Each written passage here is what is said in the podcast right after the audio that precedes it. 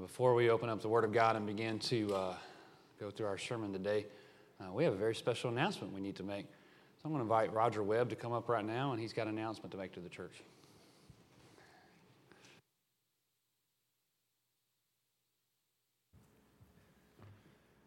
Well, this is an exciting announcement. Uh, we all know that the Lord has certainly blessed our church so incredibly in so many ways, and in the area of financial blessings uh, because of the Lord. Uh, just over a week ago, our church was able to write a check payable to the bank for a little over $152,000 that completely paid off our building loan. So praise the Lord. We are now completely debt free.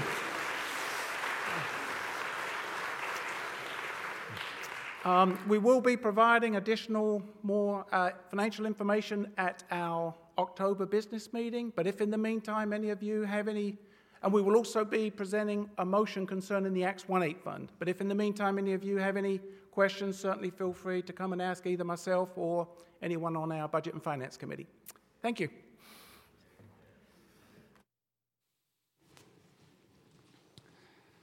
It's amazing how, uh, in the time that I've been on staff at Fisherville, almost 10 years now, um, how I've just watched God just meet our needs over and over and over and over again.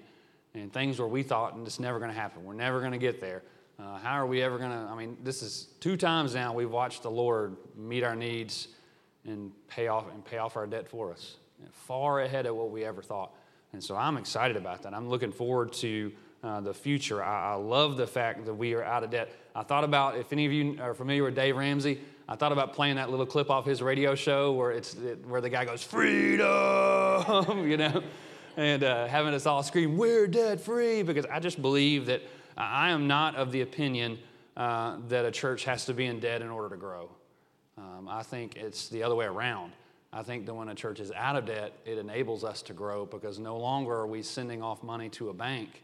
Uh, we can use every penny that comes in for the work of the Lord. Amen?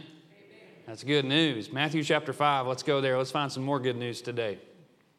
We started a series through the Sermon on the Mount last week, and last week I really just spent my time uh, just kind of laying out what we're going to talk about and, and the whole point of the Sermon on the Mount. Today we're going to begin through the Beatitudes, and it's going to take us several weeks just to get through the Beatitudes. Um, and so we're going to be going slow, and I hope that doesn't bother you, but I just feel like that's what God's called me to do in this situation is just to take our time and to work our way through these. And so we're going to be, begin in verse 3 today, but just before we get there, let's think about what are the Beatitudes. I heard someone one time call them the beautiful attitudes. And I thought, what a fitting name, what a fitting phrase for that.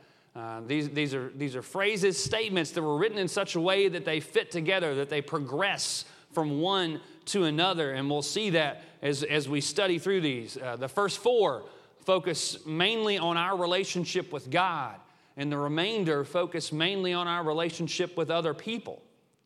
But I want you to make sure that you understand this these are not just good qualities that Jesus is trying to point out in everyday people. In fact, what Jesus describes here aren't character qualities that we can accomplish on our own. These are not things that come naturally, but instead are spirit enabled characteristics that come through the life of the believer when we are walking in step with Christ, walking under the power in the fullness of the Holy Spirit. But at the same time, I, think we need to understand that what Christ is calling us to is, is He's saying that these are characteristics that should be present in every believer. In other words, it's not that you have a group over here that demonstrate meekness, and then you have a group over here that demonstrate a hunger and thirst for righteousness, and then the poor in spirit over here. But instead, no, that every single believer ought to be called to be meek, to hunger and thirst for righteousness, to be peacemakers, and, and so on. Now, now, we might not display these things perfectly, and, and none of us are going to display these things all perfectly until we step into heaven, but we are called in the power of the Spirit to, to want to see this fruit come forth in our lives. And so let's read Matthew chapter 5, verse 3. We're going to read down through 11. Actually, let's start in verse 2. And he opened his mouth and taught them, saying, Blessed are the poor in spirit, for theirs is the kingdom of heaven. Blessed are those who mourn, for they shall be comforted. Blessed are the meek, for they shall inherit the earth. Blessed are those who hunger and thirst for righteousness, for they shall be satisfied. Blessed are the merciful, for they shall receive mercy. Blessed are the pure in heart, for they shall see God. Blessed are the peacemakers, for they shall be called sons of God. Blessed are those who are persecuted for righteousness' sake, for theirs is the kingdom of heaven. Blessed are you when others revile you and persecute you and utter all kinds of evil against you falsely on my account. Rejoice and be glad, for your reward is great in heaven, for so they persecuted the prophets who were before you. Now, I notice, I'm sure you noticed that at the beginning of every one of those statements, Jesus starts with that word, blessed. And in some translations, you might find the word happy. Uh, happy are the poor in spirit, happy are the meek. Uh, but really and truly, as I studied the, the passage here, I feel like maybe that's, that's not quite the full intent of what Jesus is trying to say. Uh, you know, when we think about happiness, um, we think of something that comes and goes, right? Uh, we think of uh, um, something that's dependent upon our circumstances. It, it's a feeling uh, rather than a fact. Um, and, and, and, many times when we read these passages, the word happiness, it, it, it, doesn't make sense. I mean, happy are those who mourn. How does mourning bring happiness? Um, but rather, I think what Jesus is trying to say here when he says, blessed are those, is, is that word blessed there, uh, it's a pronouncement of who we are. It's a statement by God of who we are. Blessed means to be approved in the eyes of God, to, to, be, to be counted approved in the eyes of God. It is a fact, in other words. And so the Lord looks at us and says, Approved are the poor in spirit, approved are the meek, uh, approved are the merciful. And when we look at the second half of each of those verses, let's just read that again. I want you to see how just if that's how we're defined in Christ, how blessed we are. Blessed are the poor in spirit, for theirs is the kingdom of heaven. Blessed are those who mourn, for they shall be comforted. Blessed are the meek, for they shall inherit the earth. Blessed are those who hunger and thirst for righteousness, for they shall be satisfied. And we could go on through the rest of that, and you would see just how great the blessing is for the one who is demonstrating that quality. But let me pause here and ask this question Is God's blessing what you're after? Is God's approval what you really want the most? Are you desiring the Lord's blessing and approval in your life, or are you chasing after something else? Are you searching after approval in some other place? I read a story this past week that I thought illustrated this point pretty well. Um, how many of y'all are pet owners? Anybody got pets? A few of y'all? Okay. Um, I read a story about New York City. Um, in New York City, City, there are roughly 8 million cats and 11 million dogs. That is a lot of animals, right? Um, and, and, because of the way New York City is made, it's basically just concrete and steel, right? There's not a lot of yards and things like that. Um, when a pet dies, uh, there's no, way, no, no, nothing they can do with it. The, uh, the, owner can't take it out in their backyard and bury it because there's nowhere to go. There's no grass to be buried in. And so the city of New York came up with this plan, and they said, for $50, we would take care of your deceased pet for you. We'll come and we'll take it and we'll dispose of the body. Well, you know how people are. Uh, people can be enterprising, right? They want to be entrepreneurs, they want to make a buck. So this one woman came up with this idea and she put an ad in the paper and she said, If your pet dies, I will come and take care of your pet for $25. So she was saying, I'd save you 25 bucks. And so here was her plan. So what she did was she would go to the Salvation Army or like a thrift store and she would buy a suitcase, like an old suitcase for a couple bucks. Person would call her, she'd go to their house, she'd pull out this suitcase, she would get gently and carefully place this animal in the suitcase, zip it up, and then she would, she would walk away with that suitcase. The person would have then saved 25 bucks. They're thinking, I got a deal, all right? Well, here's where it got interesting. She would then go to the subway. She would hop on the subway, and what are on the subways? Thieves. And so she would hop on the subway, she would set the suitcase next to her, and she would pretend like she wasn't watching. And then someone inevitably would come by and would snatch the suitcase, and she would say, Oh, stop, wait. And away they would go with this suitcase. Now, you can imagine the look on that person's face when they got to wherever they were going and they opened the suitcase, and what did they find? Not what they thought they were looking for. You know, here's the truth a lot of us are a lot like those thieves. We chase around looking for happiness, looking for something to fulfill us, looking for some kind of prize, and at the end of the day, it ain't nothing like what we thought we were getting.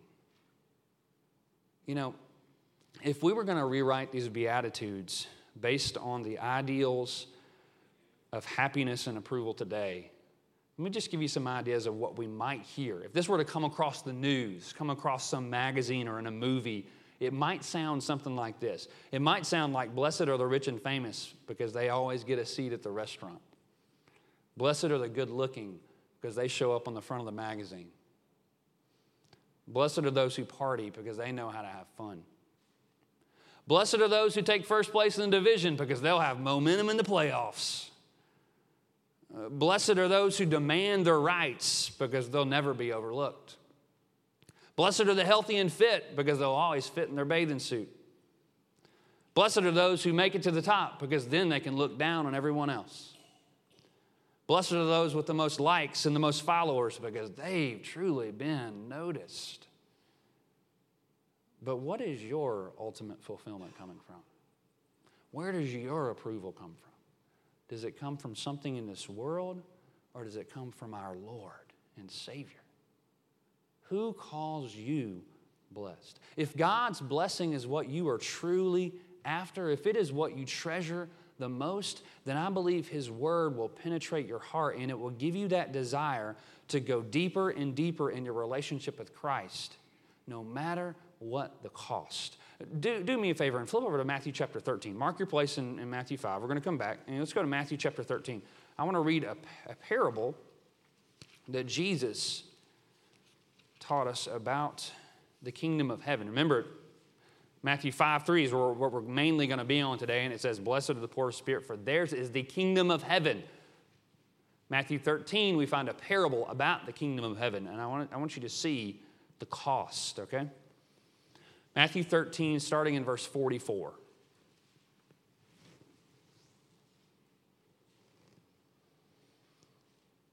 It says, The kingdom of heaven is like a treasure hidden in a field, which a man found and covered up. Then in his joy, he goes and sells all that he has and buys that field. Again, the kingdom of heaven is like a merchant in search of fine pearls who, on finding one pearl of great value, went and sold all that he had and bought it. You see the picture there? It's the picture of someone who is willing to give up everything else to get that one treasure, who's willing to lay everything down in order to achieve that one great prize. What is that great prize? Heaven. God's blessing. God's desire. Now let's go back to Matthew 5, verse 3, and let's see how we get there. Let's see where the path goes. You know, this first beatitude we come to, I really believe is the key to all the rest. If you miss this one, you can't get to the next one. You, you, can't achieve the next one if you don't achieve Matthew 5, 3. It says in Matthew 5, 3, Blessed are the poor in spirit, for theirs is the kingdom of heaven. And so here's the question what does it mean to be poor in spirit? I can tell you what it's not. It does not mean some sort of character weakness. It does not mean a lack of drive or a lack of motivation, uh, that they're, they're not spirited enough. Um, it, it, does not mean some idea that you have no value because Christ came to die for you. And I believe that indica- indicates that God believed we have value. But what it does mean to be poor in spirit is it means to come to a point of understanding that we are spiritually bankrupt, that we cannot do anything to save ourselves. No amount of good works can undo the mess that we've made of our souls through sin. We cannot achieve that on our own. We are flat broke when it comes to paying the debt of sin in our own life. Can't do it. In fact, you cannot know Christ for salvation without first recognizing the fact that you are poor in spirit. And I can say cannot because you will not come to Christ for salvation until the fact that you realize you need a Savior and you can't pay the debt yourself. You'll never turn to Jesus until you get to that point. Because why in the world would you ever think that you need a Savior if you think your good works are going to get you into heaven? You'll never get there. You know, this whole idea of, of, of being spiritually poor um, isn't too popular these days. We don't like to look down upon ourselves, do we? Uh, we live in a, a, day and age where uh, we like to exalt the self, exalt the person, uh, rather than seeing ourselves for who we truly are. I mentioned a moment ago if we were to rewrite these Beatitudes, but I, I got to thinking um, today we would not find, Blessed are the poor in spirit. You would not find those words anywhere. Um, specifically to this one beatitude, you might find it something more like this Blessed is the one who is always right. Blessed are the strong. Blessed are the ones that rule over others. Blessed is the one that's satisfied in himself. Blessed is the one who is rich. Blessed is the one who everyone else envies. You know, we live in a day and age of self esteem and self confidence and independence and pride. Um, and, and, those things aren't all necessarily bad, but when they get out of hand, when they grow to a sinful state, it causes us to think we don't need God. It makes us think that we have no need for a Savior because if man can solve his own problems, why do we even need a God? I believe I've heard that opinion from more than a few over the past years. Why do I need a God anyway? I can do this on my own. And so rather than coming to God with humility, many instead stick out their chests as if to say, Look what I can accomplish. It reminds me of a story I, found in Luke chapter 18, verse 9. I think it's going to be on the screen. Is it up there? Yeah, okay. Um, this is another parable that Jesus told. I want, you to, I want you to hear this. It said that he also told this parable to some who trusted in themselves that they were righteous and treated others with contempt. And so there's that idea of self righteousness here, okay? Verse 10 Two men went up into the temple to pray, one a Pharisee and the other a tax collector.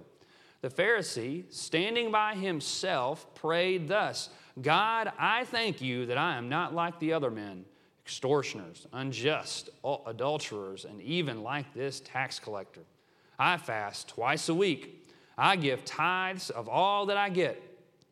But the tax collector, standing far off, would not even lift up his eyes to heaven, but beat his breast, saying, God, be merciful to me, a sinner. I tell you, this man went down to his house justified rather than the other. For everyone who exalts himself will be humbled, but the one who humbles himself will be exalted. You know, we might not be tempted to identify ourselves with that Pharisee. We, we don't like to think of ourselves as being that proud. We think I would never say something like that. But let's be honest and say that sometimes we might try to find ourselves somewhere in between.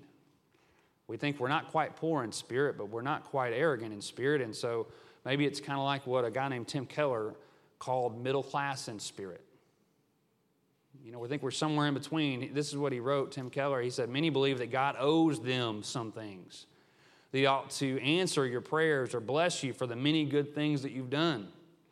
Even though the Bible doesn't use the term by inference, we can say that you are middle class in spirit. You feel that you've earned a certain standing with God through your hard work. You also may believe that the success and the resources you have are primarily due to your own industry and image. Middle class in spirit, you know, the truth is, is that anything other than poor in spirit just doesn't cut it with our Lord and Savior Jesus Christ. What did he say in that passage right there? He said, Who is the one who is justified? The one who comes in humility. That tax collector who, standing far off, would not even lift his eyes to heaven, but beat his breast, saying, God, be merciful to me, the sinner. You know, I think another way that we could put this is that to be empty, to be poor in spirit, uh, begins with emptying. It begins with an emptying you know, emptying ourselves of the thoughts that, that we've earned any sort of favor with God.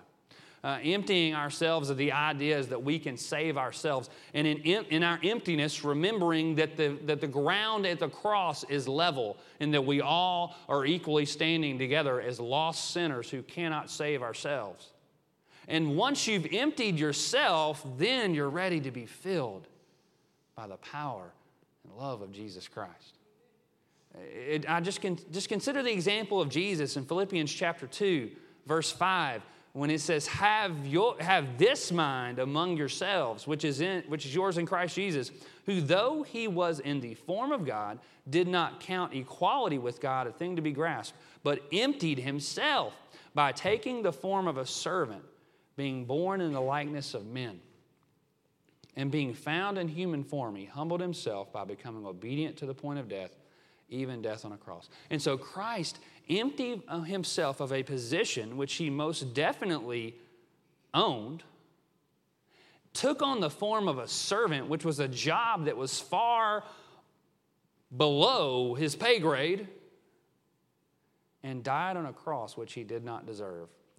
All so that when we empty ourselves and turn to Christ in humility for salvation, we could be filled with his presence have this mind among yourselves.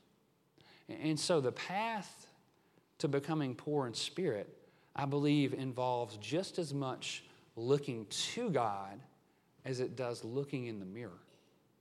That as we consider the Word of God and we consider God's holiness and His righteousness, and we see Christ's example of His greatness and His power and His love for us, our sin becomes clear.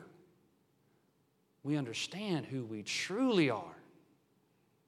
And we'll turn to Him because we know we have no ability to save ourselves. We are poor in spirit. And then God offers us the greatest gift of all. Blessed are the poor in spirit, for theirs is the kingdom of heaven. Now, think about that little phrase he says theirs is the kingdom of heaven, not anyone else's. Heaven doesn't belong to the proud, it doesn't belong to the arrogant. It doesn't belong to the person that they have no need that thinks that they have no need for God. It doesn't belong to the heathen. It doesn't belong to the person who chased after other gods. God's kingdom is filled only with those who were poor in spirit and who turn to Jesus for salvation. But Jesus also said, Theirs is the kingdom of heaven. You know, oftentimes we think of heaven as always being future tense, right? It's a day that is coming. We sing, When we all get to heaven. You know, all those songs always focus on that future day. Rightfully so, but let's not forget that eternal life begins at the moment of salvation. That the moment we pray to receive Christ, we are indwelt with the Holy Spirit of God. And we are walking with Him daily. And we have the privilege of talking with our King in prayer. What a gift! To think that while our residence hasn't changed, we can talk to the King of heaven that we have the privilege of walking with Him and knowing that we can bend His ear and that His Spirit is going to give us the ability to understand the Word of God. That's what Jesus said, right? That the Helper would come and would teach you all things and bring to your remembrance all that I commanded you. So, yes, heaven is future, but we live as heaven's children today, right here, right now. Are you poor in spirit today? Now, let me, let me say this before we come to a time of invitation. You know, we, we hear a passage like this and we think about those who are lost. Absolutely, positively. They need to come to the point of being realizing that they are poor in spirit, spiritually bankrupt, so they will turn to Jesus Christ for salvation. And if that's you today, you need to do that today. You need to come to the point of realizing that you cannot save yourself and that only Jesus and Jesus alone, no other name, can you receive salvation. But there's a message for the church here, too. You see, to be poor in spirit is not something that we simply come to once and then leave behind. But instead, we are called to continually live as those who are poor in spirit. Last week in our Sunday school lesson, we studied 2 Samuel chapter 22, and in verse 28, this is what was written You save a humble people, but your eyes are on the haughty to bring them down. You save a humble people.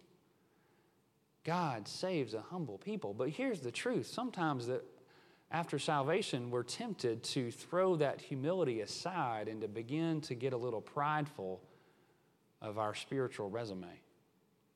We think, I'm making progress, I'm doing well. And we begin to sound like that Pharisee who said, I fast two times a week. I give a tenth of all I have. And we begin to, to build this pride and this arrogance and this thought that I'm doing God a favor. But the truth is that this, this beatitude is not just a pathway to salvation, but it's a pathway to right fellowship with our Lord and Savior every single day. That we are called to be poor in spirit. And, so, as believers, we have to guard against spiritual pride in a sense. I know it's a weird phrase to think of, but sometimes we become spiritually proud. I got the answer. I figured it out. I have arrived. And if we're not careful, we'll find ourselves on the other side of that verse right there. But your eyes are on the haughty to bring them down. I don't know about you, but I don't want to come to the point where the Lord suddenly needs to bring me down a notch. Instead, I want to walk in humility every single day. And so the ultimate point of this first parable, this first beatitude is this that, that you cannot enter the kingdom of God without first coming to the point of realizing that you are poor in spirit. And that you will not remain in close fellowship with God without continually remembering that you are poor in spirit. And so pride can keep a lost person out of heaven and keep a saved person from staying next to Jesus? Pride. And so today, are, are you willing to lay down your pride? Let me close with this illustration. Um, if any basketball fans in the house today? Anybody likes to watch a little basketball? A few people. You ever been watching a basketball game and get absolutely frustrated at guys who miss free throws? I mean, they're free throws. You ought to be able to make them, right? I've watched many a Tigers game and been wanting to throw something to TV, watching them brick free throws, and thinking, man, here are free buckets, and you can't even make them. Um, there was a guy, I don't know, many of you might know this name. There was a man who played in the NBA back in the 60s and 70s uh, by the name of Rick Barry. Um, maybe you've heard that name. And if you know Rick Barry, uh, Rick Barry was famous for one thing. He was a very good free throw shooter. Uh, he shot um, 89.3% over the course of his career from the free throw line, and on his best season, he shot almost 95% from the free throw line. But do you know what his secret was? The granny shot. He always shot from the free throw line like y'all remember the movie Hoosiers? My favorite basketball movies. And you remember at the very end of the movie, Ollie, that kid Ollie. And the only reason you remember Ollie is because Ollie shot the granny shot. And, and you know that, um, in fact, physics says that the easiest way to make a free throw is a granny shot. It's the arc of the ball, the way it's spinning. You are more likely to make a free throw if you'll shoot it like granny than if you'll shoot it normal. But people do that? No. And um, Rick Barry was interviewed about this one time, and he was asked, Why don't people shoot the granny shot? If you're going to make more shots, why do you think they won't shoot it? And his answer was simple. He said he thought they were too proud, that it looked ridiculous, and that they would be too proud. They were too embarrassed to stand there and shoot like granny on national TV. And so instead, they'd rather miss buckets than to shoot like granny. I believe there are some today who are tempting missing heaven because of their pride, because they're unwilling to admit their weakness. They're unwilling to admit that they're going to miss it because they won't recognize I can't save myself. Would you pray with me? Father God, today I pray that pride would not keep someone out of heaven. Today,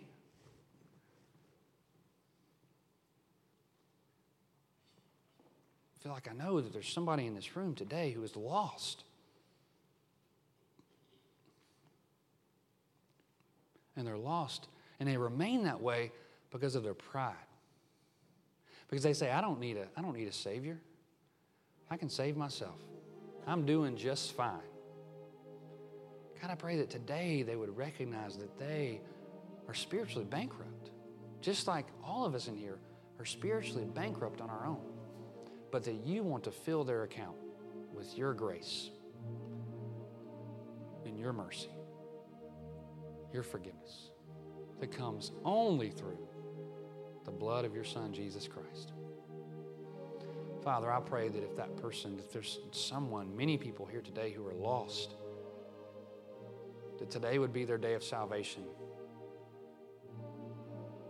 They would walk this aisle and want to know more about how they can have a personal saving relationship with Jesus Christ. And Father, I pray for us today as the church that we would not be proud, proud in ourselves, not be arrogant in our own abilities and our own accomplishments, but that we would walk every single day knowing that everything we have and everything we do is not because of us, but because of you. So, God, if there's some pride that needs to be confessed among our church family, I pray that today would be that day. That we would confess that and get back in step with you. Father, if there are decisions that need to be made today of any sort salvation, church membership, rededication, baptism I pray that those individuals would have the confidence to know that you are leading them to step out today in this invitation. And it's in Christ's name we do pray. Amen. Just stand as we sing.